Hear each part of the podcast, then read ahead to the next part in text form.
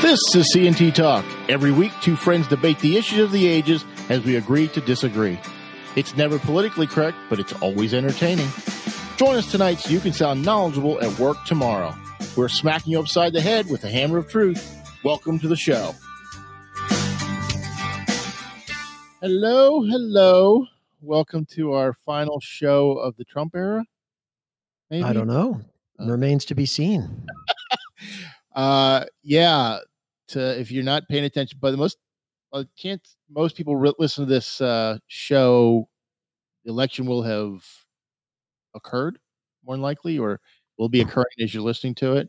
Probably not. It will not be over. My prediction is it will not be over by the time they're listening. Well, they could be listening years from now. It might That's true. Going back, this is a historical reference to a time in the past when you listened to something that already happened.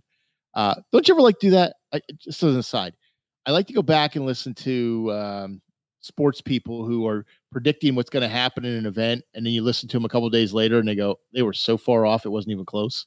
Yes, you know, it's kind of most of them are always wrong. Most, yes, like the people who thought Michigan actually was a good football team. I was I was not among those people. Yeah, well, just again another aside because I had to hear this today. Uh, Penn State is zero oh and two, and they're ranked higher than Michigan, who is one and one. Yes, that's but that's because one of their losses was to Ohio State. And do you really think that Michigan's going to beat Ohio State? They're already counting that against Michigan. So they're just.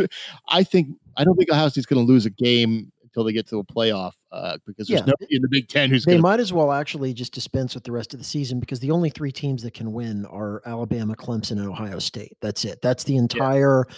list of contending teams for the national championship. Well, they should just pick another team just to for fodder. Well, for... you know, Georgia is kind of like at the next tier, but they're not going to win. Yeah, well, Alabama already showed that's not going to happen. Anyway, we, we didn't come here to talk about football because we haven't seen any we came to talk about the election. And tomorrow is November 3rd, the, the date that you've all been waiting for for the last four years, some with trepidation, some with joy. Uh, I suspect it's going to be about half of you are going to be disappointed tomorrow or a week from now or whenever we actually find out. And I want to say this up front. Well, wait a minute, though. We have to parse what you just said there because however many people listen to us, I would assume that the um, political slash demographic breakdown skews heavily towards Trump. Just a You're just right. a suspicion. yes, our just a suspicion. So I have a feeling that it's going to be either very close to 100% very unhappy or happy either way. There's not going to be a 50% breakdown. that's fair. I, I should have said 50% of the country is not going to be happy. And I don't know which 50 yet because we'll, that remains to be seen. I do want to say, and I, I hearken back to something was written in 2016 by our friend that he was disappointed the Sunday after the election. I hope he is disappointed again this year, the Sunday after the election. Yes, as as do I. That's I know he's not listening, but if, as am I. Yes, we are both. We will both be uh, and, and not not because it's about him, but because I simply disagree with his perspective on this election. And while I will not be rioting, I will not be preparing my Molotov cocktails. I will not be uh, out on Twitter proclaiming the the end is nigh. But I do have a very strong preference in this election, and I will be disappointed if Trump loses. And we can kind of talk a little bit about that. Well, I, I think that's important for for us to talk about because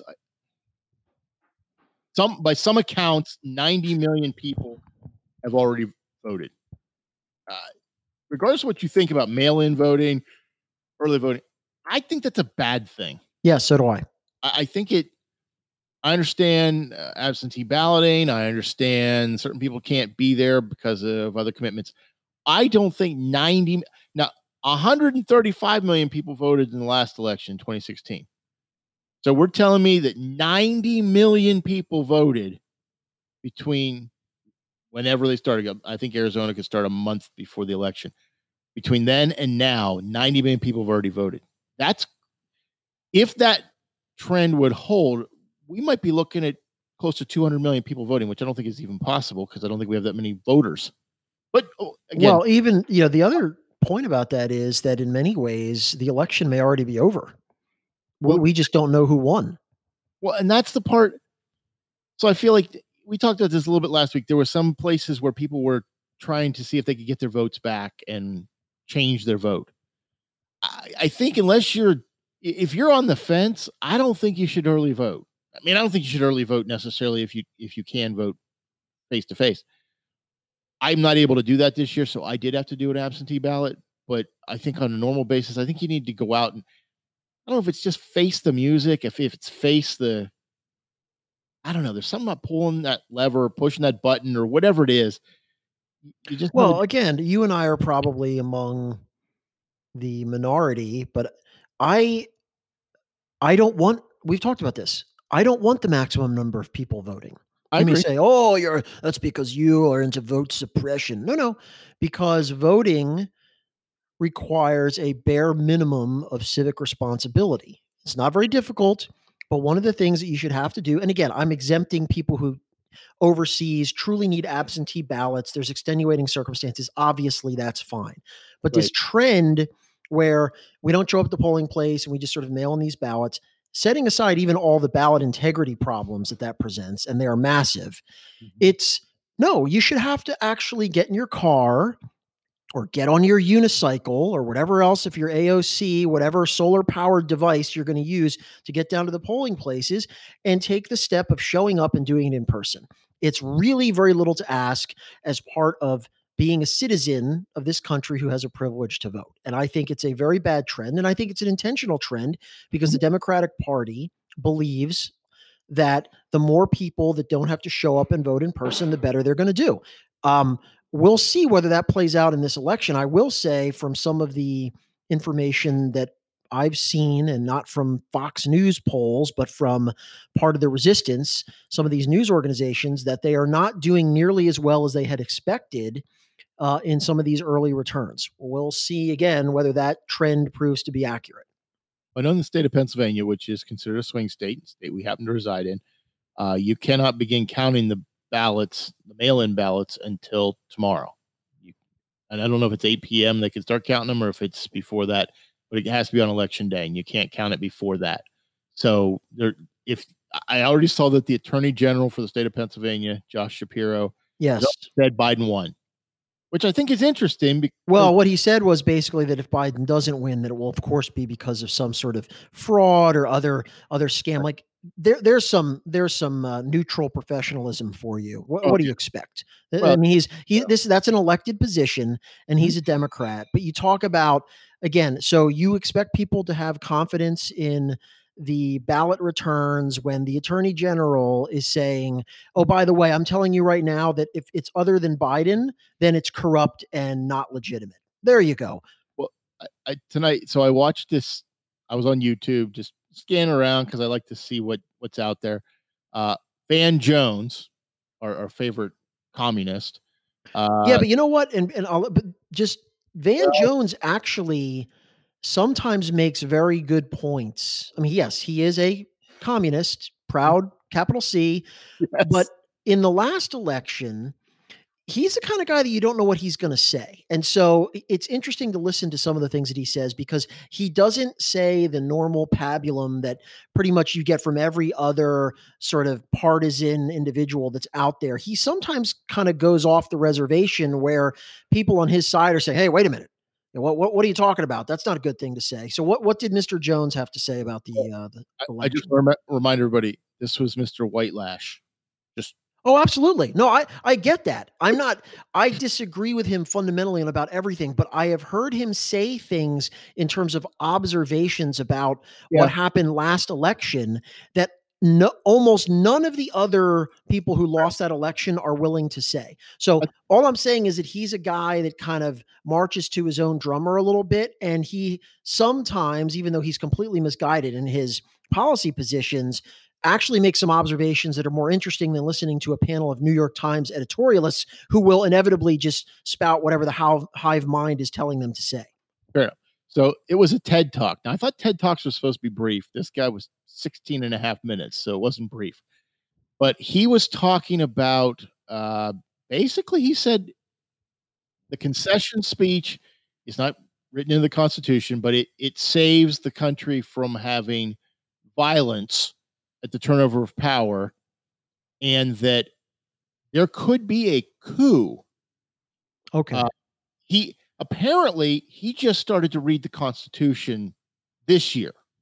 Uh, well, he- listen, I in his defense, yes, most communists don't really have much time for the Constitution. So, Well, like it was a, a sacred document, except the way he talked, it didn't sound like he thought it was a sacred document. Just said the words, but he basically said, "I didn't. I bet you didn't know that the person who wins the the uh, election might not be the president, and the person who there might not be an electoral college win, and then through these crazy machinations and levers of power, they could still get, get elected president."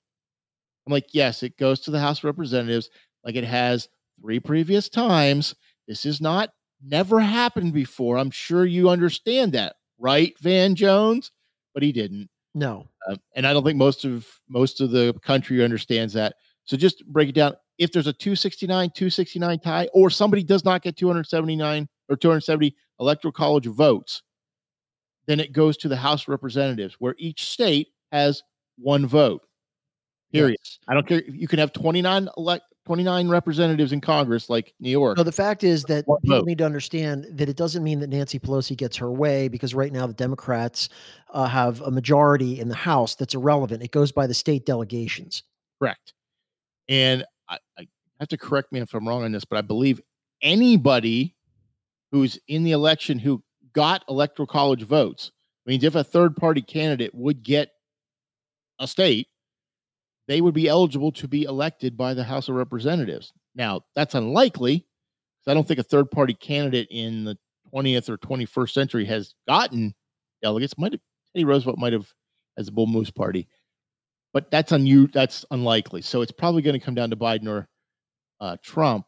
The Uh, other interesting part about the state legislatures, yes, because right now I believe the Republicans uh, have a 26 to 24 advantage. yes, But the relevant timing is which legislative bodies are seated after the election.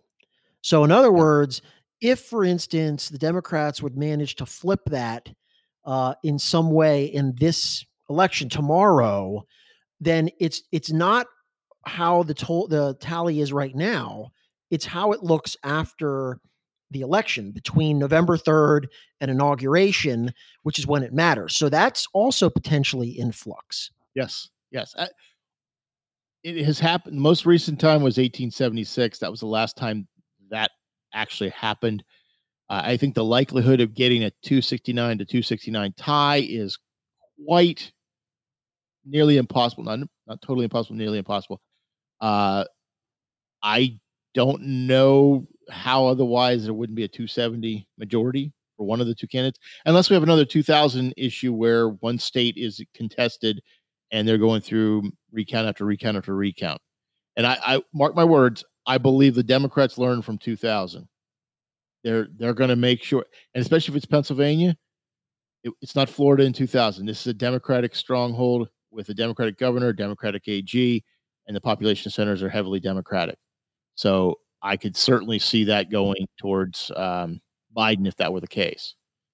You think you agree or disagree on that? Which going towards Biden. Well, if it comes down to Pennsylvania, it comes down to major recounts. I can see some some Oh, Pe- Pennsylvania is going to be a nightmare, and and I think there is a very good chance that Pennsylvania may be the state that actually decides the election. Yeah. Um, and yeah, we're sitting here with a state supreme court packed with now majority Democrats who issued that completely. We referenced this, I think, last week. That outrageous decision that allows, uh, and the reason it's outrageous again is not because of the result. The reason it's outrageous is because they had absolutely no legal basis to say that the current statute, which governs how the elections should be conducted and how those votes are to be counted, they admitted validly passed, constitutional. They just decided to rewrite it because they're a super legislature. And not only did they rewrite it, but they also said not only do you have three additional days, uh, we will not permit signature matching Okay, so in other words, you could get a ballot in from Philly that has like an X on it, and you try to compare it to the signature on record, which looks like it's in some kind of calligraphy. And guess what? You're not allowed to notice that those two things don't match at all. Doesn't matter. And the other thing they ruled is the presumption is if you can't tell when it's postmarked, you have to assume it was validly uh, put into play before the election deadline. Now, they might as well have just engraved invitation to fraud on their decision. And you know what? I mean, I think it's not cynical. That's exactly what they were basically winking at, which is hey, you got three days to keep counting, and you can pretty much submit crayon on a napkin, and we're going to bend over backwards to make sure that that gets counted. So I think the chances of there being days of counting and litigation potentially in Pennsylvania, perhaps weeks, is better than 50%. I I, I predict you're going to see a Florida circa 2000 debacle in Pennsylvania. I yes. could be it could be another state, but I and you can also thank John Roberts for that because yet again, Mister Protect the reputation of the court, whatever he's doing, decided that he was not going to weigh in, and so that's why the court, with uh, RBG seats still being open, uh, deadlocked four to four because the three other conservative justices would have said, We want to take a look at this. And Roberts joined, uh, excuse me, the four other, and Roberts joined the the three so-called liberal justices in preventing that from happening. And if he really is interested in protecting the reputation of the court or whatever his motivations are, this is actually the worst way to go about it because now he's almost guaranteeing that the court is going to be thrust into that role later on, as you alluded to, if we get Florida Part Deux in Pennsylvania. And, and by refusing to examine that issue, he has now made the chances of that happening far more likely than not.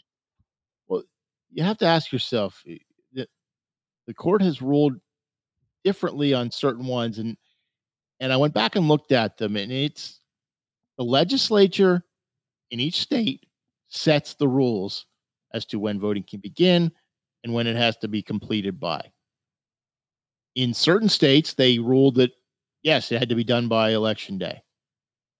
But in North Carolina, they ruled that it couldn't be done by election day, and that was done by a panel, a non-elect. Now, I think they're probably saying, well, this is an elected group, the state Supreme Court in Pennsylvania, but it wasn't the legislature. It was the state Supreme Court who made up a rule that wasn't codified into law. They just made it up. So, in my opinion, that's the same thing as what North Carolina was doing, which was a, a committee just made up the rule, unelected committee. This is the same issue. And I, I think the court, if Roberts is really trying to protect the integrity of the court, there has to be some consistency, and there is no consistency. Well, again, but it's a completely illegitimate consideration. It, sure. it doesn't matter about protecting whatever that even means. Okay, just examine the statute, the issue before the court. And again, I want to emphasize. Let's flip it around and assume that Pennsylvania had a statute in place that said on presidential elections, you have three days to essentially assume that what the, the current Supreme Court decided was already in place and assume then that the that went up and the Supreme Court Roberts joins the conservatives and says, "Nope, you know what? It seems to us that that's too much." It's just as invalid. This for me is not about results at all. The only question that the court should be answering is what was the justification for the Pennsylvania Supreme Court overriding the, the will of the legislature on the eve of, of an election? And the answer is there is none except for a raw power grab because they didn't like the fact we just feel in our wisdom that they need more time. You know what? It's not your call. Right. You don't get to decide that. Well, I think that's the. I think if you're looking at this objectively, regardless of which side you're on, the law doesn't seem to be applied equally. And that gives people reason to doubt the integrity of what you're looking at. And I think this is this is a perfect example of that. And I wanted to pull this up if I can find it here. Yes, here it is. Um, the federal judge struck down the, let's call it ballot harvesting in Texas. Let's call it what it is. Uh, the 127,000 drive through votes in Texas. Now, people say, oh, the GOP is trying to disavow valid votes. And I read the opinion, and the opinion didn't say they were valid votes. The judge just said, I'm not willing to strike down 127 ballots that have been cast. Okay, that's not the same as th- saying what they did was fine. Basically, they set up 18 locations where people could drop off their votes, but they didn't. The, the Harris County did not have the authority to set up those drop off boxes. They just did it in a heavily Democratic county. So the judge didn't say you you were okay to do what you did, but it's too late now. And I think that's what the Democrats are hoping for. We're going to run out the clock. Joe Biden's corrupt and crazy. Kamala Harris is effectively a communist, if if in name only right now. Uh, we're just going to let this go because we don't want to interfere. It's like a ref at the end of a football game or a basketball game who just kind of swallows the the uh, whistle so that they don't actually impact the game, even though the rules have been broken. They still don't call them broken. They just say, Yeah, "Well, just guess what? Have some courage. Yeah, Have exactly. some courage and do your job. That's that's my take. If you if you can't do your job, why are you there? You know, if it if the rules say you can't set up uh, private drop off places, then you can't set up drop drop off places. I'm sorry, your vote doesn't count. If I shove it in the trash and somebody says, "Well, I pulled it out, so it must be good," no, I shoved it in the trash. That's Yeah. effectively what and you again, your remedy, your remedy, if you really don't like the fact that you can't have drive-in ballots, is change the law. Yeah. The time to change the law is not five days or two weeks before a presidential election. And certainly the time to change the law is not doing that by a judicial mechanism as opposed to a legislative one. Right. And that, and that's what the Democrats are constantly about, which is listen, we don't like this law. This law prevents us from getting what we want. Can you please, right side of history jurist, give us what we desire? Because again, what you hear is, you know, voting, a fundamental right. Hey, um, nobody's disputing that. It's totally irrelevant. Nobody, "Oh, you're disenfranchising. No, actually, disenfranchisement would mean that you're doing something illegal to prevent people from exercising their right to vote. This is the opposite. You're inventing ways to allow them to vote that are prevented, that have been prohibited under state law. That's just as bad. Yes. Yeah, I I, I think we short of COVID hitting, I don't see how any of the Democratic candidates stood a chance. And I'm not I'm not this conspiracy guy saying that they the Democrats invented COVID and caused it. I think it was an opportunity that they have taken full advantage of. Joe Biden not having a campaign, the, the economy tanking, and somehow it's Donald Trump's fault that a pandemic hit the the world. And Joe Biden's solution is I'll do exactly what Trump is doing, except I'll do it or or something. Right. And the reality is I'll is, do it better, even I'll though I can't remember what town I'm in right now.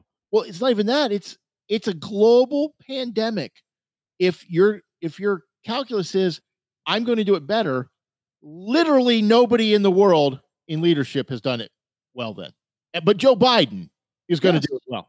That's the that's what I'm supposed to get from that. That this man who doesn't know where he's at, doesn't know what he's running for, doesn't know who he's running with, doesn't know who he's running against, is somehow smart enough to be able to figure out how to fix the pandemic that literally no other leader on the face of this planet has been able to figure out. But he's going to do it. Sure, he is. Wow, sure. That makes sense. I mean that that calculus is is flawed at best. Uh I, I get tired of hearing how Trump killed these people. Because again, All of them, all 200, because that's all you hear. We're now up to 230,000. And again, it's tragic. It's uh, certainly is. there's a lot of people have died. There's a lot of people that are suffering from this. But this this completely absurd reductionist argument that says Donald Trump is president, this many people have died, it's all his fault. Meanwhile, the very same people who make this argument based on nothing other than these sort of vague allegations that Donald Trump has tweeted that he doesn't like masks. In other words, they can't point to anything to make the case, connect those dots. They're also holding up someone like Andrew Cuomo, who, if you really want to talk about people who have directly caused deaths by horrendously irresponsible policies, he would be number one on the list because this is the guy that intentionally, through his Department of Health, put infected people forced them into nursing homes with the most vulnerable people in our population, and thousands died. Who would have thunk it? And yet, repeatedly, including people like our friend, are holding up Andrew Cuomo as some paragon. And in fact, if you compare New York's any statistics about mortality, fatalities related to COVID, New York ranks among the worst places in the entire world, comparing it to countries. Yep. But somehow it's Donald Trump's fault and Andrew Cuomo is Solomon. It's it's just amazing. But I'm glad you brought that up. The United States leads the world in COVID 19 deaths. That's the lie that is put out by every Democrat and every believer of that, including our friend. Uh, we rank ninth in a per capita. It's not right. 120th, but it's ninth in per capita. And this is great. If you, the United States doesn't have the highest number of deaths per capita in the world, but New York does per million patients or per million people. New York ranks number one. Yeah. Amongst, and you're right. And you know what? I'm willing, look, oh. I'm also willing, as someone who tries to be intellectually honest, to say, well, you know what? New York also has some very unique challenges.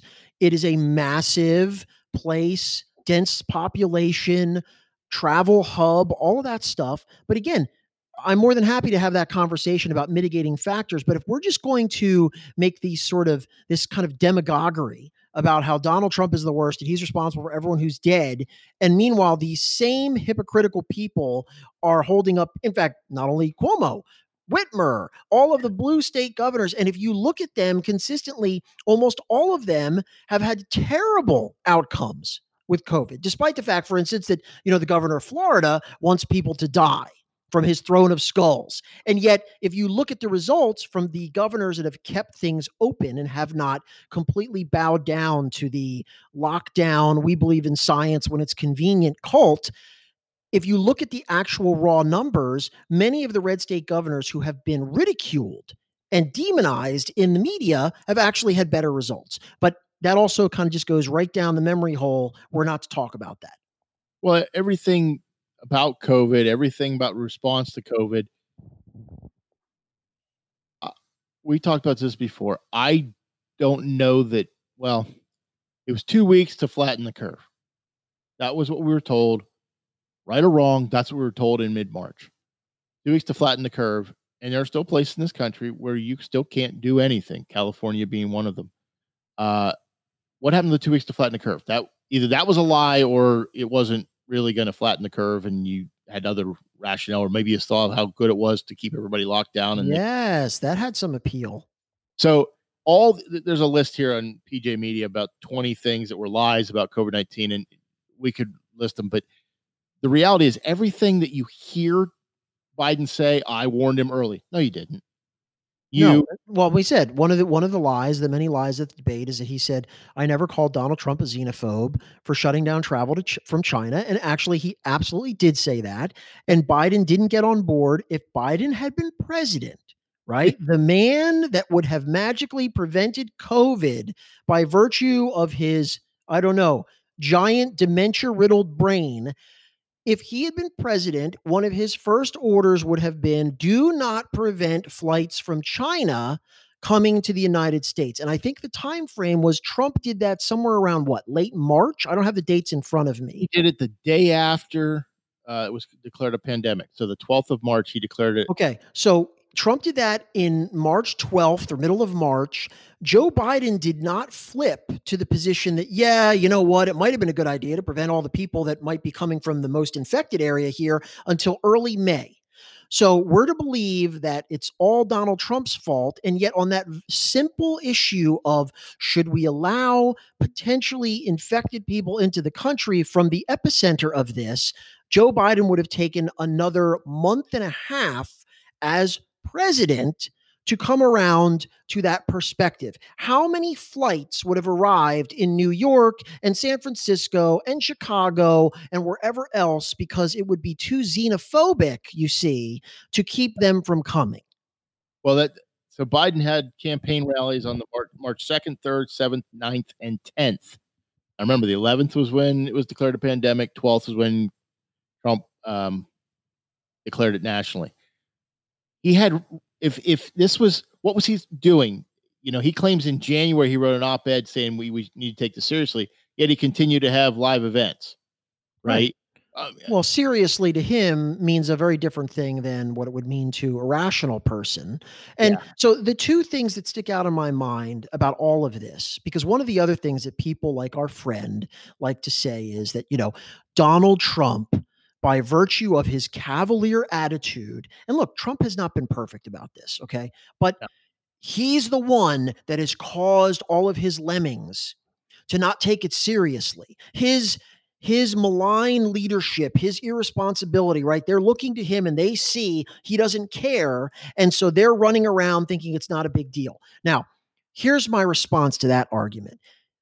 What about the BLM 10,000 people strong, full on in the streets, shoulder to shoulder, screaming, rioting, whatever, blue state governors in tow in out there among them and we didn't hear a single thing. In fact no we did hear something. You know we heard? We heard from people like our friend and people who were supposedly into science including epidemiologists that was perfectly okay because somehow the virus can distinguish between those wicked mouth breathing anti lockdown protesters and their MAGA hats and their jacked up pickups, but it really won't infect all of those 10,000 people who are out in the street virtue signaling and peacefully looting and all that other nonsense. So, if you want to know why people decided that this has no credibility, if they did, and are not really keen on listening to Big Brother when they say you can't attend your own family's funeral and you can't go to a park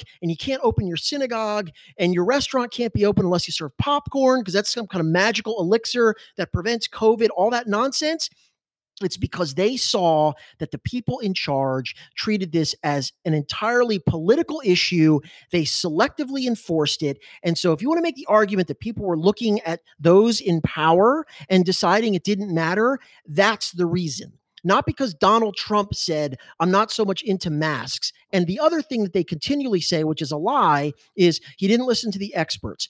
Someone please point me to a single fact, a single piece of evidence where Donald Trump told Fauci or Birx or any of these other people, I'm not doing that. I'm going to go my own way. He never did it a single time. Uh, no, no. Uh, do you want to get into our friend's post about why he was, for the first time since I've known him, intellectually honest with who he was voting for? Um, I don't know if we we don't need to delve into it completely, but I do think it might be a good springboard for discussing since this is the pre-election day before election show. And, and, look, we've made this case repeatedly, uh, but you know it might be good to revisit. Why don't you pull that up and and kind of pick some of the things that he claims justifies his vote for Mr. Biden and uh, the now the, the individual from California. Yeah, I want to be clear on this this man was never going to vote for Trump. He didn't vote for Trump in 2016. I'm quite certain he hasn't voted for a Republican in his lifetime. Just saying sure. that. Well, no, here's the other thing. The reason this really isn't about him. This is a representative. Look, he's a very smart guy.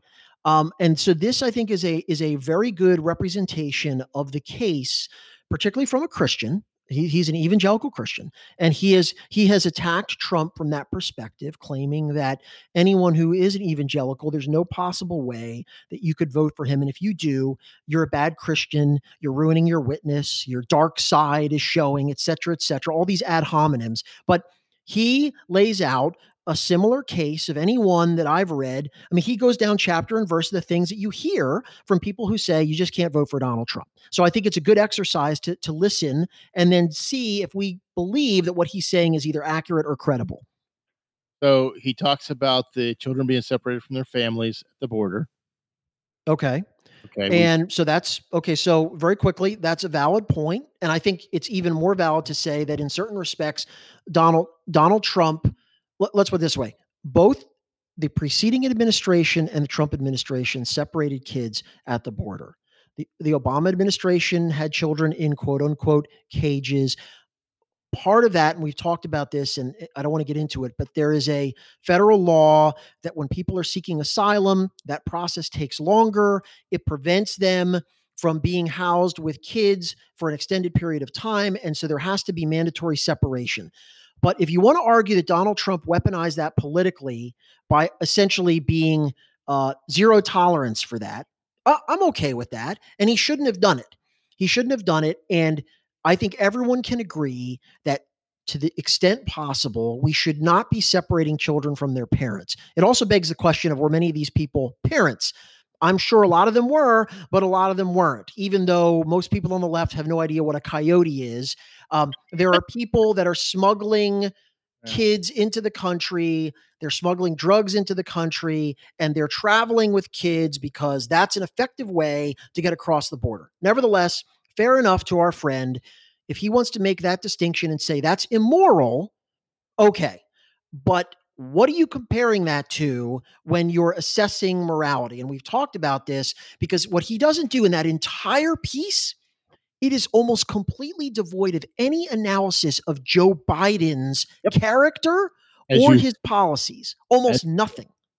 So, just to point that out, the separation of the children from their parents, that's a federal law. You don't like it, change the federal law. Children cannot be housed in the cages. The parents stay here. The, the children have to be taken away and put into a foster system effectively. So that's why they're separated from their parents. It's because the adults can be kept there, the children cannot be. That's federal law. You don't like it, change the federal law. I agree, it shouldn't happen, but that is the law. He's upholding the law. Well, I think though the point, the, the more nu- nuanced point that some will make is that well, Trump intentionally enforced the law in a way that was maximalist that would almost guarantee child separations. And again, if you're doing something like that for p- purely political ends, that is wrong. That is absolutely wrong.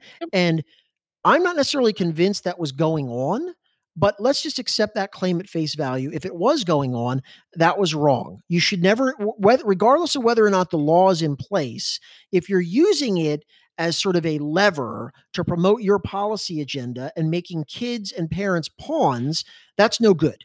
And so anyone who's a Christian and anyone who's someone that cares about that kind of stuff should say, no, no, that's that's not right. That shouldn't be our policy. But again, this is all in a vacuum because what people on the left refuse to do is say, and weighed against that immorality, let's examine Joe Biden. But they never talk about Joe Biden. We're just supposed to accept the fact that he's good old moderate, high integrity Joe, when in fact he's he's nothing of the sort. Yeah. So Fia goes on to say evangelicals evangelicals concerned about life. Columbia University studies said Trump's administration is responsible for 210 COVID 19 deaths. That's the mask wearing, shutting it down, right? All that, all the stuff that we just debunked. The reality is pure demagoguery. Totally. So if Joe had been president or Hillary, we wouldn't have had those 210 deaths, 210,000 deaths. Well, that's not reality because we just said the entire leadership of the world has failed at stopping the, the virus. And by the way, you know what's even more absurd? This is supposedly a study. So this is I would love I'm not even going to bother but I would love to read how they explain their truth claim, their alternative hypothesis, right? Because their their claim has to be here's all the things that uh, we've we have empirically verified that we can say Donald Trump caused this, and yet somehow implicit there is, and let us explain to you why Joe Biden, who is essentially, as you said, adopted all of Donald Trump's policies. The, the total would have been zero, or you know what, even some lesser number. How did they even arrive at that? The idea that that's a study is completely ludicrous. It's not a study, it's a partisan rant that from Columbia a member of the you know the usual academics who are lined up against Trump that mm-hmm. anyone who is in has a good faith willingness to debate this stuff would reject that out of hand as this is just nonsense. It is partisanship gussied up as some sort of science. It's ridiculous. Well, he he cites his uh his nonpartisan The Atlantic, uh, Ed Yong, who and this is a quote: "This election is about life." Trump's handling of the coronavirus is promoting a culture of illness and death. Wow. Okay. So tell me what your good buddy Joe would do differently or would have done differently. See, I this is the part for me, and you you alluded to this. In, in an election or any when I have to choose a side, give me a reason to choose you. If you constantly tell me why not to choose the other person, but give me no concrete reasons to choose you, I don't feel better about my choice. I just don't like that other guy. I don't like you more. And maybe I'll I will vote for you because I dislike this other guy enough, or maybe I won't vote at all because I don't like either one of you scumbags. Maybe that's well, the other thing that that analysis ignores. So there's a tendency of these people to they have their unswerving faith in quote unquote science, even though the scientists on this issue change their mind about every other week on things like masks, on distancing, on pretty much everything. And all the original models by the scientists, uh, which projected, by the way, 2 million deaths. And yeah. remember, because this is also something that they like to say is, well, the reason there weren't 2 million deaths is because we implemented all of these very stringent policies. No, those models were explicitly predicated on the assumption that the lockdowns were going to occur. So all the people that are now claiming that Donald Trump is responsible for killing 200,000 people, what they need to explain is well, wait a minute. You told us and you relied upon all these scientists who said we were guaranteed to have 2 million die. Seems like Donald Trump must have saved 1.8 million people. What a tremendous example of great leader. No, no, no, no. That immediately gets jettisoned because we're on to our next moving of the goalpost. But the other point is they also never grapple with the fact that the lockdowns themselves kill people. Yep. They don't want to even balance those scales. Well, what's going on when people can't have elective surgeries, when people are at home in places with abusive environments, when suicides go up because people have lost their homes and their businesses? That's not even part of their quote unquote life calculation. They don't even consider that. It's just, why wouldn't you blindly agree with the good governor that wants the best for all the children? No, no, there are very significant trade offs here, and they're unwilling to have that discussion at all. He goes on to talk about uh, systemic racism. He said uh, black women, black men and women are dying in America and they're fear for their life.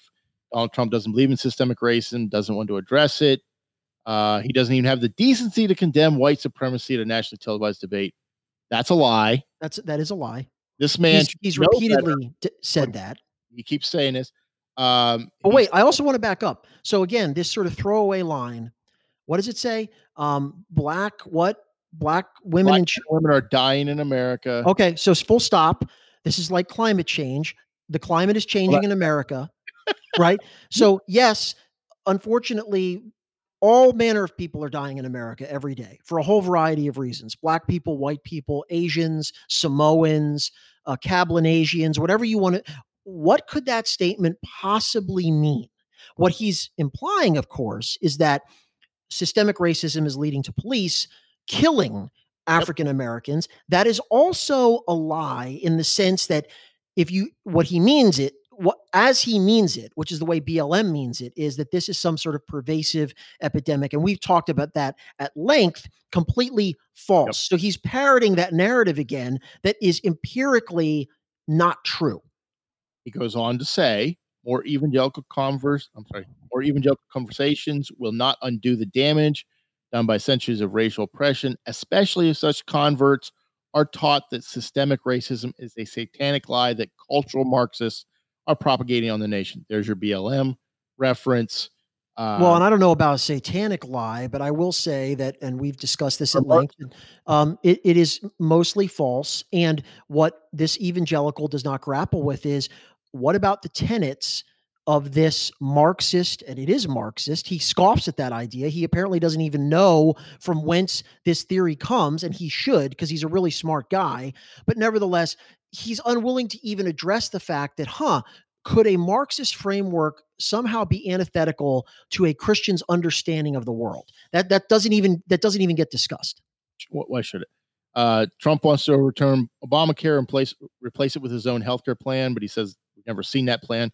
I would agree. We've not seen that plan. I don't know what it looks like, but we've not overturned it. Right. That's fair. He, says um, overturn Obamacare will undermine the health care of millions of people, and it's not a pro life position. Joe Biden is a pro life candidate here. Okay. Complete question begging. No facts, no support. I would make the argument that Obamacare has been a disastrous law. It alone undermined the health care of 6 million Americans when they unlike what Obama promised, lost their doctors, lost their plans. Now, that's a very extended policy argument, but note what he does. He just throws out these conclusory statements without any support and just says, well, that's clear. Obamacare is going to save lives. If you get rid of it, people are going to die. Well, let's see your evidence for that. Can't show it. Uh, Donald Trump's feeling climate change will eventually lead to more poverty, more death, and a planet that may be uninhabitable sooner than we think. Wow, it sounds like Greta Thunberg. I think he. So, by the way, what what is sooner than we think? So it's an uninhabitable planet. Yep. Is that um that sounds like the late great planet Earth, right? Uh, the Malthusians have been arguing this since what the 1940s. So again, evidence free, fact free, just pure. The world's going to end. The environment's going to go into, you know, the environment will be destroyed. And by the way, if we implement the Green New Deal, that'll that'll solve everything. So he's, I love this these two lines. This is a life issue. It may not affect us right now, but people will die in the future if we don't care for the creation that God has entrusted us. Narcissists are selfish. They only care about themselves in relation to the moment in which they live. Ah, yes. And Biden's plan for environmental justice and his pledge to rejoin the Paris Agreement will ultimately result in saved lives. Again, pure, hey. bald conclusions straight from the DNC platform with no factual support whatsoever. And see the other thing that's fascinating and he's not the only guy that does this is the is the assumption here again that the people that disagree with people like our friend on policy they, they just want people to die right? They're selfish narcissists. You know what? I actually want to take my kids to a pond that has sludge and acid rain because that's really what we want. No, it's just that there are diff- there are disagreements over policy. And I would argue that the Green New Deal is going to cost lives because it's economically destructive and it's going to put third world countries, if that would be implemented, into abject poverty once again.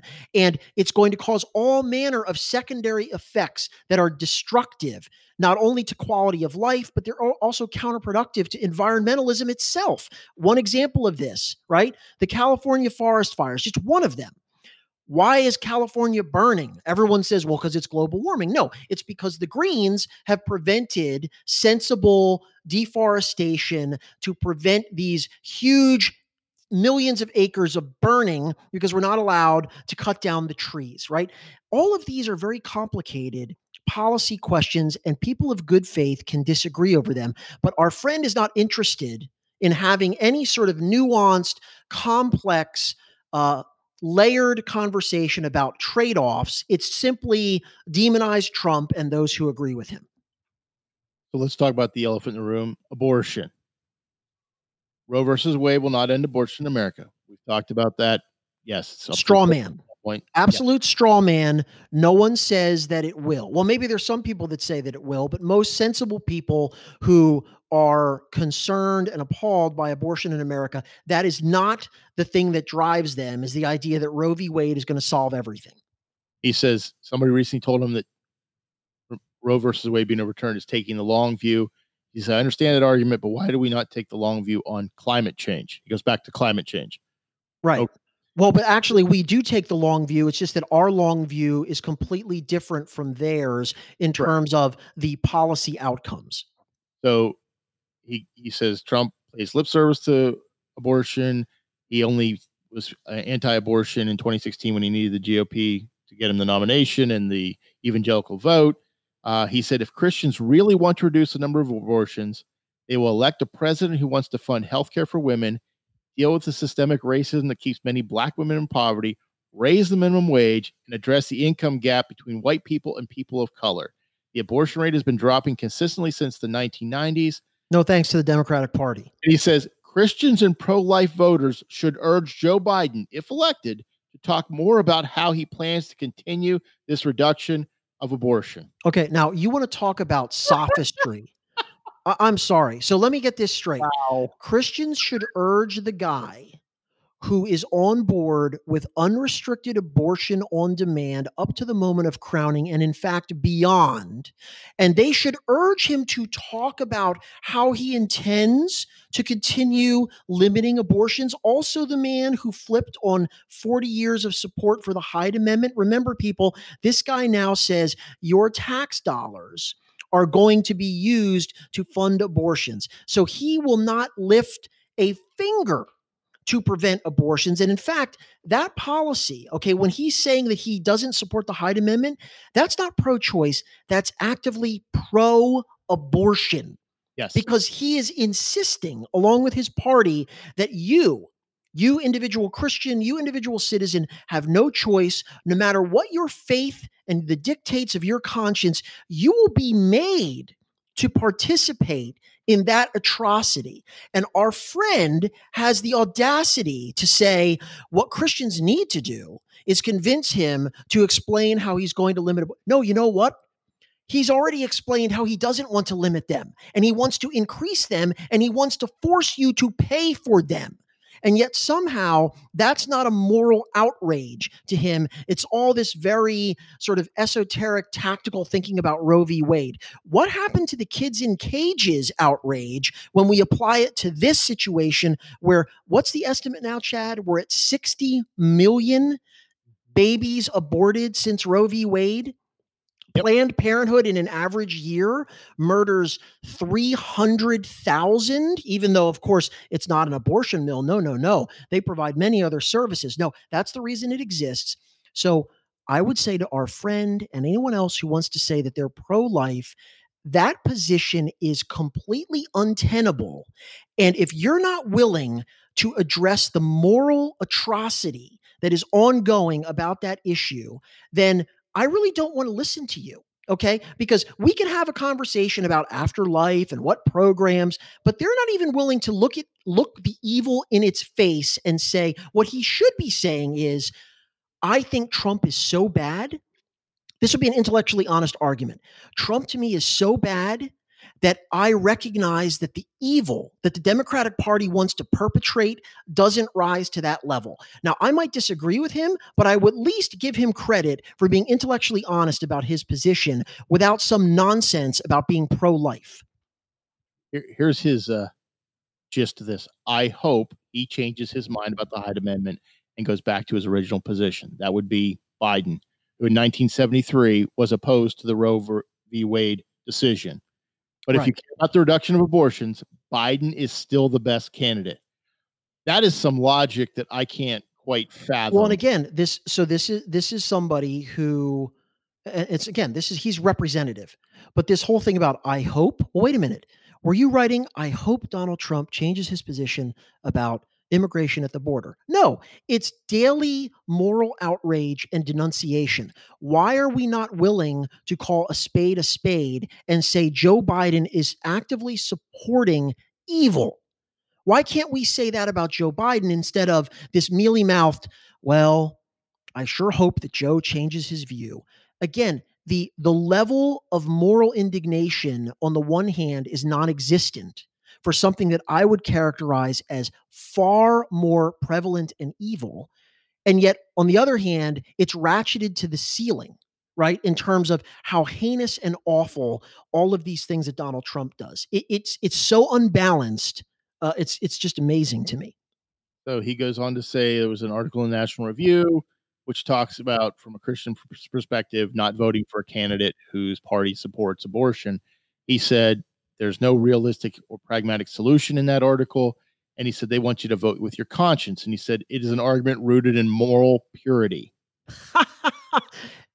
Wait, that's that's the guy that has spent the last 4 years railing about the fact that Donald Trump's character renders him an illegitimate president, a tyrant, a monster. What sort of argument is he making?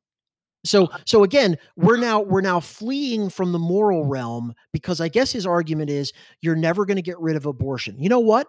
I probably agree with that. I certainly do, but that's never been the litmus test for any of the other analysis of Donald Trump. So all of a sudden, we're jettisoning the moral the conscious argument, again, talking about, you know, it's just not practical. Um, Roe v. Wade is not the right approach. What happened? What happened to the moral outrage? It's just all dried up because we don't want to discuss that issue. And we certainly don't want to look too closely about that party's position on those things. So we need to create a world in which abortion is not the default option for an unwanted pregnancy. And we're going to create that world by electing a party that wants to maximize abortions up to the time of birth for no reason whatsoever, and who will not even extend protections to babies born alive after a botched abortion. That's the best way to ensure that we're going to limit abortions. Again, pure sophistry. We should support candidates who are dealing with the social, cultural, and economic issues that lead women and families to consider abortions Ironically, Joe Biden, a representative of a pro choice party, is that candidate. Donald Trump, who has the support of the Christian right, is not. Wow. Sure. Your concerns about the uh, religious liberty being taken away, he said, well, the Supreme Court's held up pretty good over the years, and they've really f- fallen on that side for Christian. Right. And so that's another argument where he completely deflects from, but what actually is the position of the party that you support towards religious liberty? Well, it there is great animus towards religious liberty. They would do away with it if they could, or at least constrain it if they could. They make no bones about that. Look at the Obama administration attacking the little sisters of the poor, all of these mandates. So, and again, so the argument it, it doesn't directly address the fact because I don't think he wants to. He doesn't want to deal with this is what you're actually voting for. And so the argument becomes well, you know what? The Supreme Court's been pretty good in reining in their excesses. Okay, well, that doesn't seem to be a very compelling argument. You are actively, again, supporting, and you want to tell other Christians to support a party that, in general, in its orientation, is hostile to the Christian faith and wants to limit its exercise. If yeah. you want to support that and justify it, it's not an answer to say, but you know what? So far, the Supreme Court's been doing pretty good job of keeping all the people that I vote for from getting their way. That yeah. doesn't seem very convincing to me. No. I, I want to slide over to John Piper. We talked about it briefly last week, and he gave his interpretation.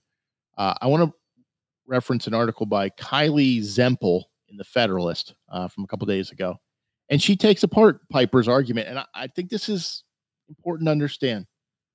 Uh, she said Piper article explicitly talk does not.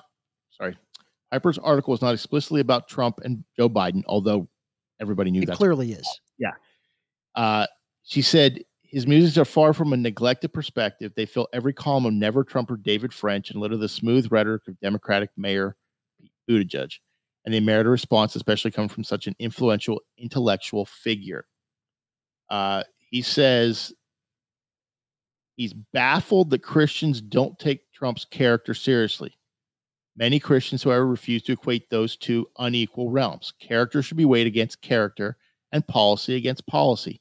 Piper's value judgment comes at the disposal of Trump's policy victories, many of which are advantageous to those pursuing godliness, and the oversight of Biden's demonstrably depraved character. Perhaps Piper compares Trump's character with Biden's policies because his analysis is based on typical media characterizations rather than the men's actual merits.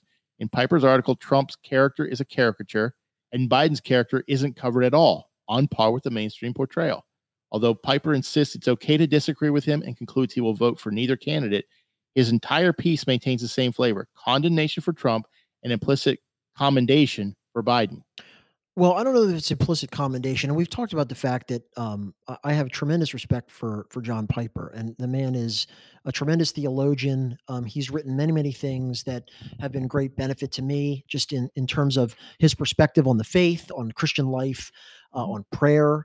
Uh, so I, I respectfully disagree with him, and we talked about this in the sense that again he is he's creating a false dichotomy here where on the one hand he presents donald trump as a man of tremendously flawed character and that's fine.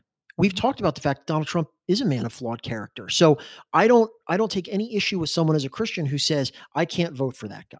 Okay now i hmm. might take issue with the the level to which they claim his character is flawed meaning you know this this sort of over the top rhetoric about him being a tyrant and, and because i think as as wayne grudem has argued it's an excessively cartoonish portrayal. But nevertheless, let's accept that. What he completely omits to discuss, and I guess you're right, in some ways it is an implicit endorsement, is well, what about Joe Biden's character? And we're all supposed to just sit back and accept the fact that good man, good man, no character issues. No, he's not. He's not a good man. Even the, the most recent revelations about his family's pay for play influence peddling, which of course have been the media is trying to suppress them at every turn. Yep. Some of the statements this guy has made in his past, his issues with women. Okay, that's another thing. What's one of the main attacks on Donald Trump is his alleged misogyny. He's on what, his third marriage. All of that stuff is fair enough. It gets completely whitewashed that Joe Biden has been a creepy sort of predator for most of his political career. There have been recent credible, and again, I hate that term when it's applied wrongly. Credible meaning the person who made these allegations worked directly with Joe Biden and told people about what he allegedly did to her, Tara Reade, at the same time. That's what I mean when I say credible. And yet that was completely wiped off the slate. So we apparently are not allowed to talk about any of this about Joe Biden, about his family's graft, about what clearly seems to be a lengthy period of time of influence peddling. We don't even know the details about that. He's a guy who's made incredibly nasty statements about his opponents, including claiming that Republicans are going to put African Americans back in chains. Okay. This sort of demagoguery comes naturally to this guy. And yet, we're just supposed to accept the fact that no, no, it's good old Joe against wicked, evil Trump. I would argue that Joe Biden, in many ways, is just as unethical, just as corrupt. And so the scales for me do not tilt very much in favor of Joe Biden on the character score whatsoever. I, I don't think they tilt. I think they're equally flawed human beings. I, I don't think one is better than the other. If we're looking at a character comparison, I think both are bad character wise. I think politicians, as a general rule, tend to go that direction. But these are two that have some major character flaws. So I guess in response to our friend, if I think both of them are flawed human beings with flawed takes on life, why would I vote for the one who wants to impact me economically, who has no clue what he's doing uh, from a governing standpoint, and really doesn't have a clue from an international perspective either. Why would well, I choose that? But remember, and let's uh, that's true. But the other thing I would want to discuss is from a purely uh, Christian perspective. So yeah. Piper isolates the abortion issue, and he points to that as the main objection to the Democratic Party. Well, but there's there's a lot more there. Okay, mm. for instance, the entire LGBTQ, whatever the other letters are, agenda, and particularly the trans agenda, which openly denies the reality of biological sex. Okay. If we've seen this, we've talked about this, even somebody like J.K. Rowling is now, be, who is a progressive in good, was a progressive in good standing. If you even dare to challenge this new and let's call it what it is a religion that says no no no no there really is no such thing as men and women. There's you know there's 70 different genders. To someone who's a christian that goes directly to the nature of god's created order okay? This assumption that guess what?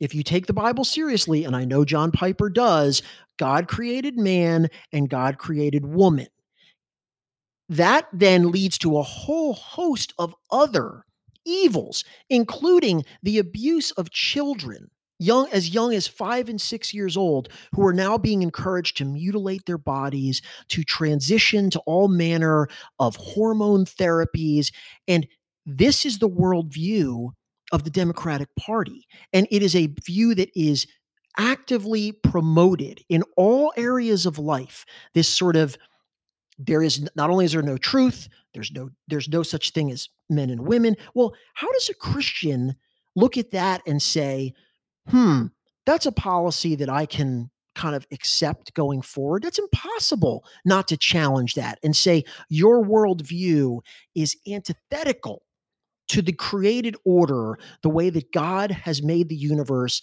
has made women and made men to interrelate with each other. That, that's a direct challenge to that. So just limiting this to abortion as like the the halo issue, and we could go down the line. What about all of the rioting and the violence and the anarchy? The Democratic Party, if not actively encouraging that, is at a minimum looking away they don't have a problem with it because these people are supposedly justified in burning down their neighborhoods and assaulting people who disagree with them politically. Well, what is a Christian to make of that worldview?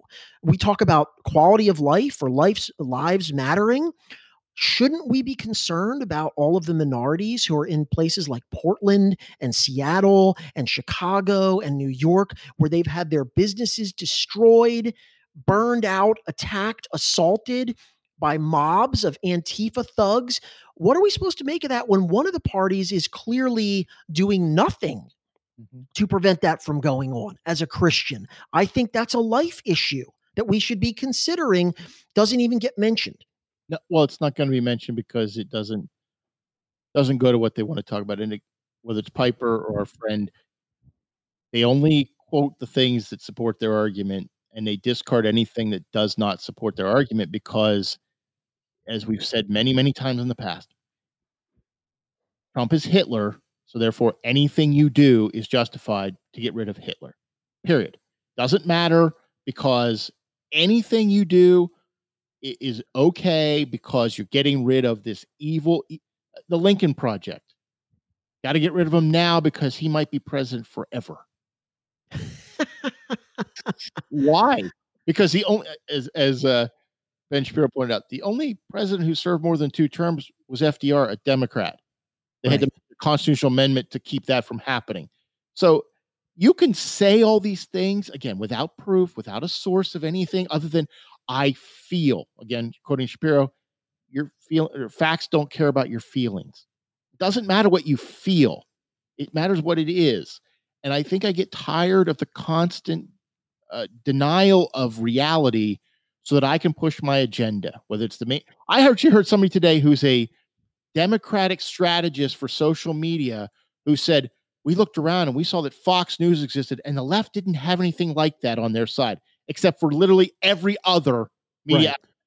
But they didn't have sure. Fox News. So therefore they were right. Fine. Well, and plus they don't have Rush Limbaugh either, so it's it's a double whammy. Yeah. The the yeah. Republicans control the the towering heights of the culture. I, I want to make I want to make one final point about sort of these disagreements among Bible believing Christians, and I've said this from the beginning, is that um, there is no uh, template that I believe. You know, if you're a Christian, you must check these different boxes. You must vote in this particular way. These issues are uh, they're thorny. They people of goodwill who have prayerfully considered these things can disagree. Um, I'm not sure in my own mind how you sort of reconcile the whole abortion thing, particularly the Democratic Party's current stance on that. But nevertheless, I would never make the claim that someone who is a Christian who votes differently from me, who has evaluated their priorities as uh, a citizen of this world, uh, that they are somehow by virtue of doing that, a wicked person, a person who is destroying their Christian witness, a person who, by merely supporting one of the two parties, political parties in this country, is displaying their quote, dark side, unquote. And what I see far too often, and our friend engages in this every day, is that the people's position on the other side is not just that we have a disagreement, and perhaps a very strenuous disagreement over how Christians should view these things, but it is an outright demeaning and condescending to fellow believers who the position basically is if you don't agree with us, you're not just wrong, you're a bad Christian. You're somebody who is not promoting the gospel. And I think that is exactly what our friend has been doing for the last two years. I have a major problem with that. Mm-hmm. We are called to the New Testament not to defame our brothers and sisters in Christ in a public way like that. Now, look, that doesn't mean that we can't speak truth. Okay. We're not supposed to just sit idly by. And so I am more than content for people to point out, you know what, when Donald Trump said that, that was crude, it was wrong, that policy. That's not what I'm talking about.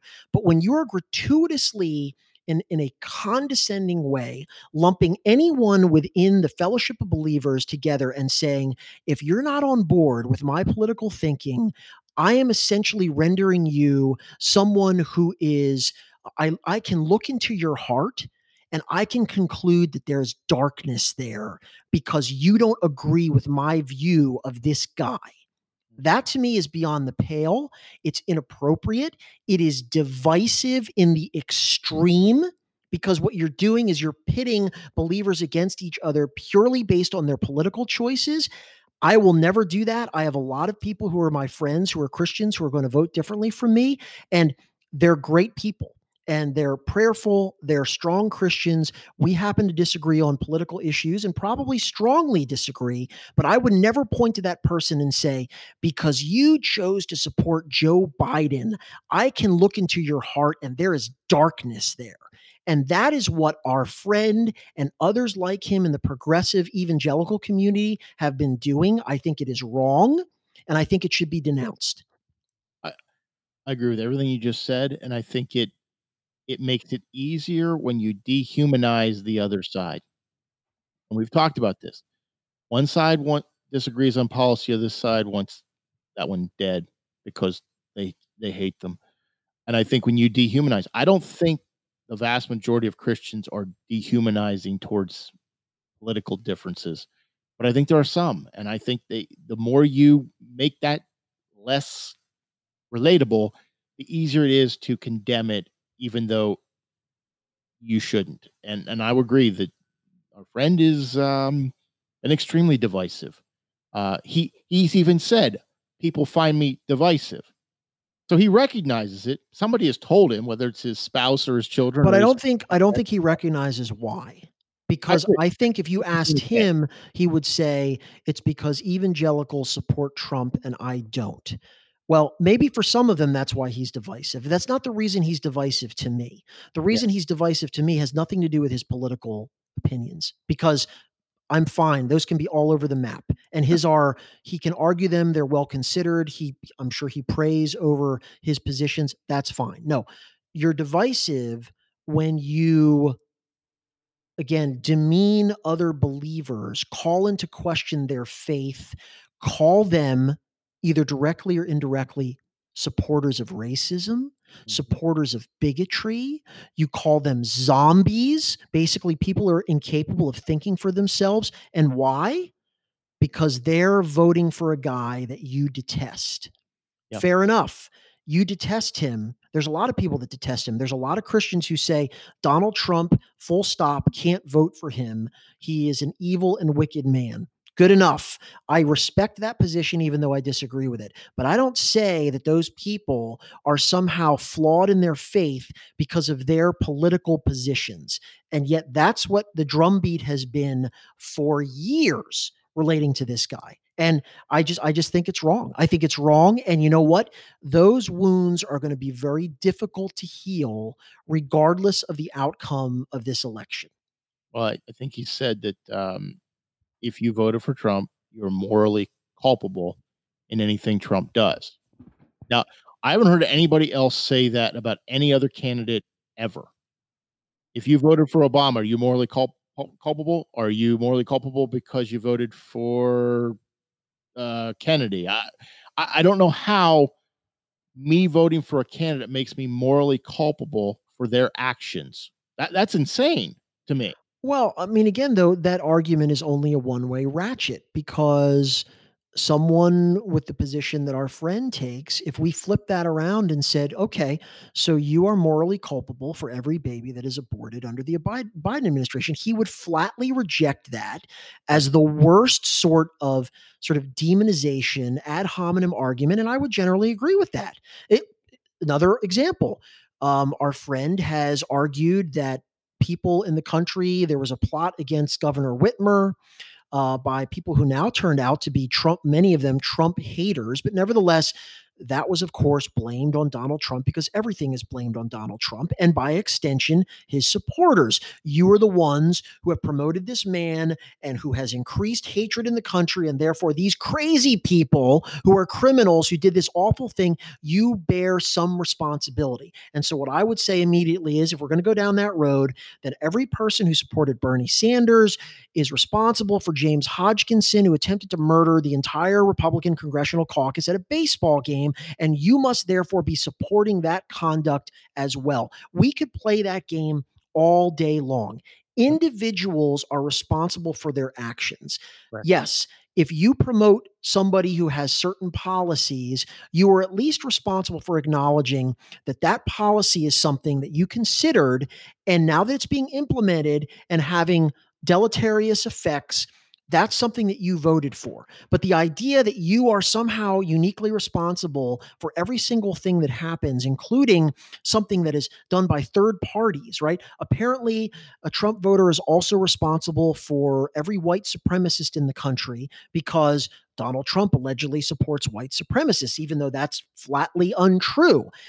That is a fallacious and again, incredibly divisive way to approach these issues. And they would never accept that argument if it was turned back on them and the things that go on relating to their side of the political aisle. Okay, so let's wrap up with this. What's your prediction for tomorrow? Well, let's take it back. What's your prediction whenever we find out? So, who do you think's going to win, and when do you think we'll actually know who won? Officially? Um, so I think Trump is going to win. Okay. And if you look again, and the polling in many ways right now is completely irrelevant. We've talked about the problems with the polling. Um, and again, I'm not one of these all polls are worthless. However, the polls have been very unreliable. They seem to be exhibiting the same methodological problems they did in 2016.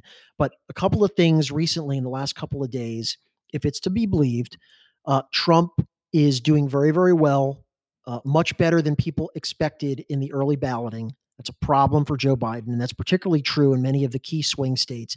This election basically comes down to about seven states: Virginia, North Carolina. Well, well, Biden's going to win Virginia, North Carolina, Florida, Pennsylvania, Ohio, Michigan, Wisconsin, Minnesota, uh, to a lesser extent, probably Iowa. You have New Hampshire, but it's it's it's basically yeah, seven, Texas. eight, nine states. Texas could be huge. Um, I don't. I don't think. Uh, I mean, obviously, if Biden wins Texas, the election's over. So I don't think Biden's winning Texas.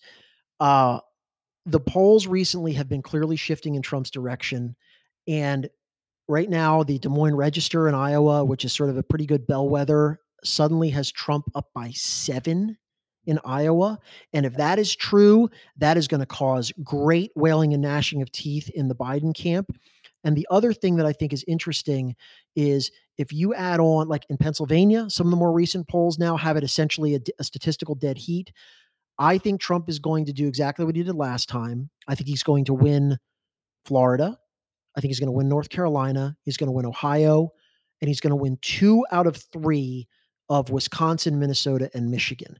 And then I think Pennsylvania becomes um, like essentially the, the deciding state in the election. And I think that Trump is going to wind up winning Pennsylvania on election day. Now, we will see then what transpires over the next days and weeks as the insistence is that we keep counting. I do not think we are going to have a result for, I would say, two to three weeks at a minimum after this election, and that's that's predicated on the idea that Trump will be ahead in the electoral college uh, tomorrow at you know 11 p.m. or 12 a.m. and then we're just going to continue with the lawfare. There'll be rioting. There'll be all manner of attempts to make sure that that result gets reversed. But I think he will be as of midnight tomorrow leading in the electoral college. He will have more than 270 votes. Do you think he will have a lot more or just a little bit more? Well, I mean, I guess that depends, and, uh, you know, I don't have the map in front of me, but I think it's gonna be very closely mimicking what happened last time. I I I basically see almost exactly the same states falling the same way. Trump won Florida, he I he won Ohio, he won Pennsylvania, and he won what? Wisconsin and Michigan. He lost Minnesota in a close race. I think exactly the same thing is gonna play out, although Pennsylvania may actually be even closer than it was last time, and in a state of 6,000,000 people, that was decided by about 45,000 votes. So, Pennsylvania is going to probably be a repeat of Bush Gore in Florida. I I think that is what it's gonna come down to. So, I'm cautiously optimistic, uh, that Trump will be our president in January. Uh, I am not optimistic that we will have any resolution to this until right before the Electoral College. I expect a lot of court challenges. I expect the Supreme Court to be part of that. Uh, Amy Coney Barrett's gonna get a baptism by fire, and we'll see where she shakes out. Uh, I I do not want Pennsylvania to be in that role. I I don't Oh, want nor all do I. I don't want all the things that go with that because I think, uh, where you're at could have some repercussions, you know, from a safety Uh, I mean, you know, we're not look, I certainly wouldn't wanna be in Philadelphia.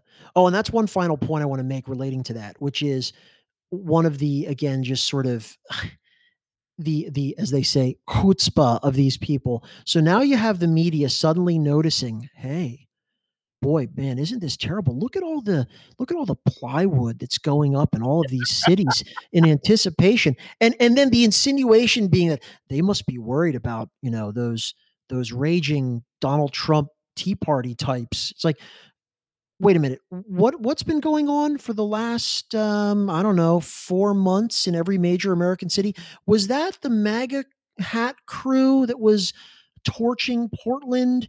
No, no, the reason that that plywood is going up in the deep blue utopias is because they know that if Donald Trump wins, in fact, maybe even if he doesn't win because guess what? There's a a party is a good reason to loot and burn too.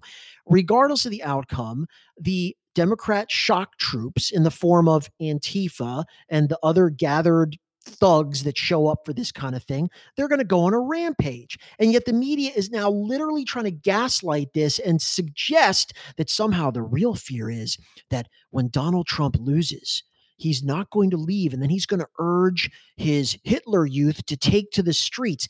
It is absurd. Yeah, that's that's my concern that there's gonna be riots everywhere regardless. Uh, the I don't wanna give into the if I talked to somebody about this today. I do you say, "I'd rather just let Biden win and then there won't be all this violence," but that's No. not solve it. Well, first of all, that that assumes that there wouldn't be. That assumes that there wouldn't be, and I don't think that's even a valid assumption. I agree, and I think that's the problem. It doesn't matter which direction it goes, crazies are gonna be crazy, and it doesn't matter that as you said, when you win a when a sports team wins something in these big cities, you have rioting, you have looting, you have why do we have this? I don't know. I I do not understand it other than it's a good excuse to go get something I want, and now here's the opportunity. I am tired Well, of you know why we have it, because it's been normalized by the Democratic Party. Yeah. These people have been told by a wide variety of so-called leaders, politicians, that even if there is some sort of tut-tutting about this, that it's, you know, they need space to destroy, right? That's the famous formulation from Baltimore. It's in some manner justified, and in those cities, law enforcement has been explicitly told to stand down.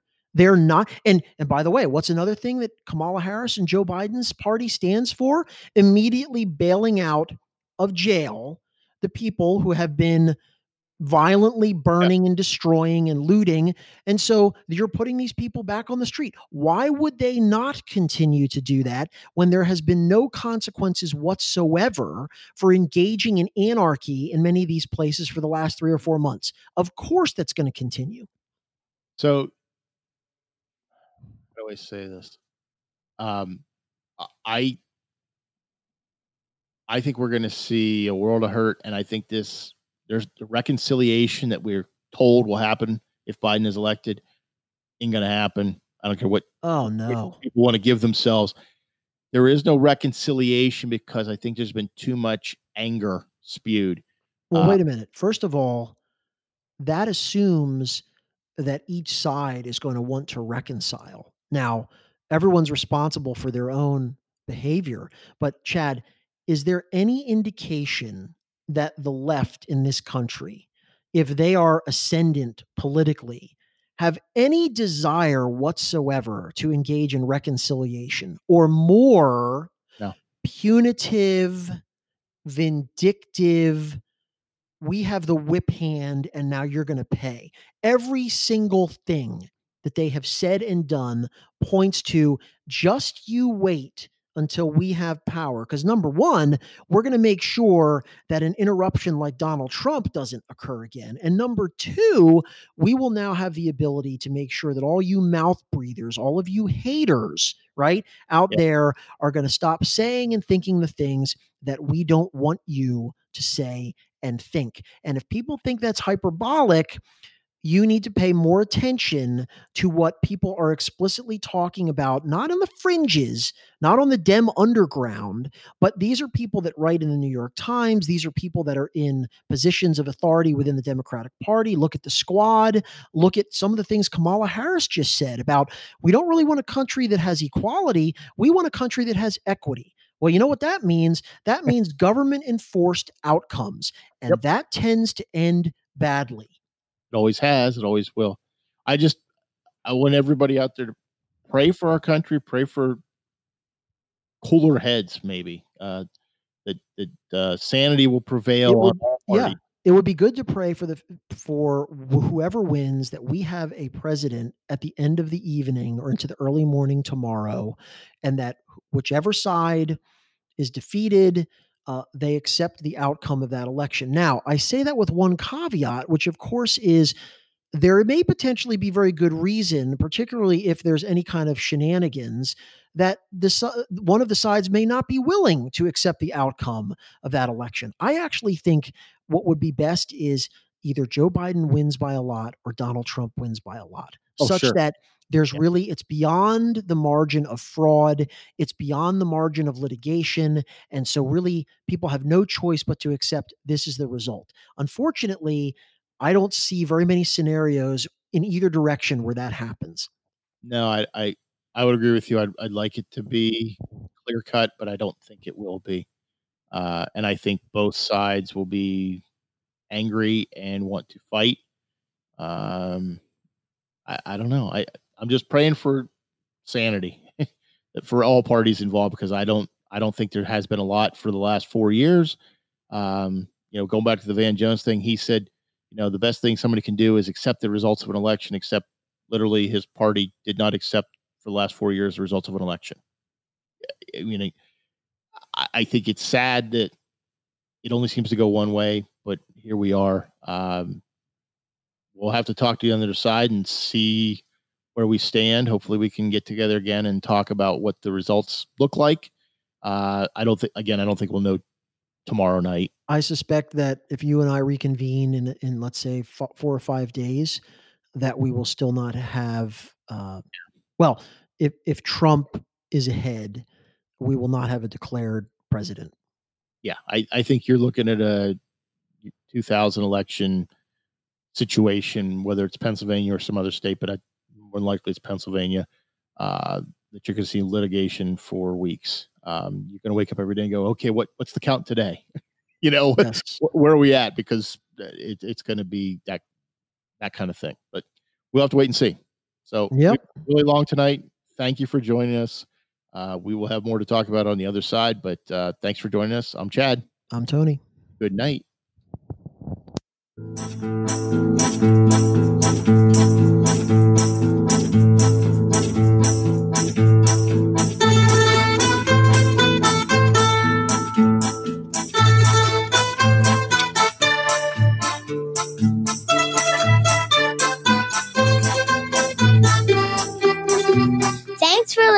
This has been a Hannah Tree production.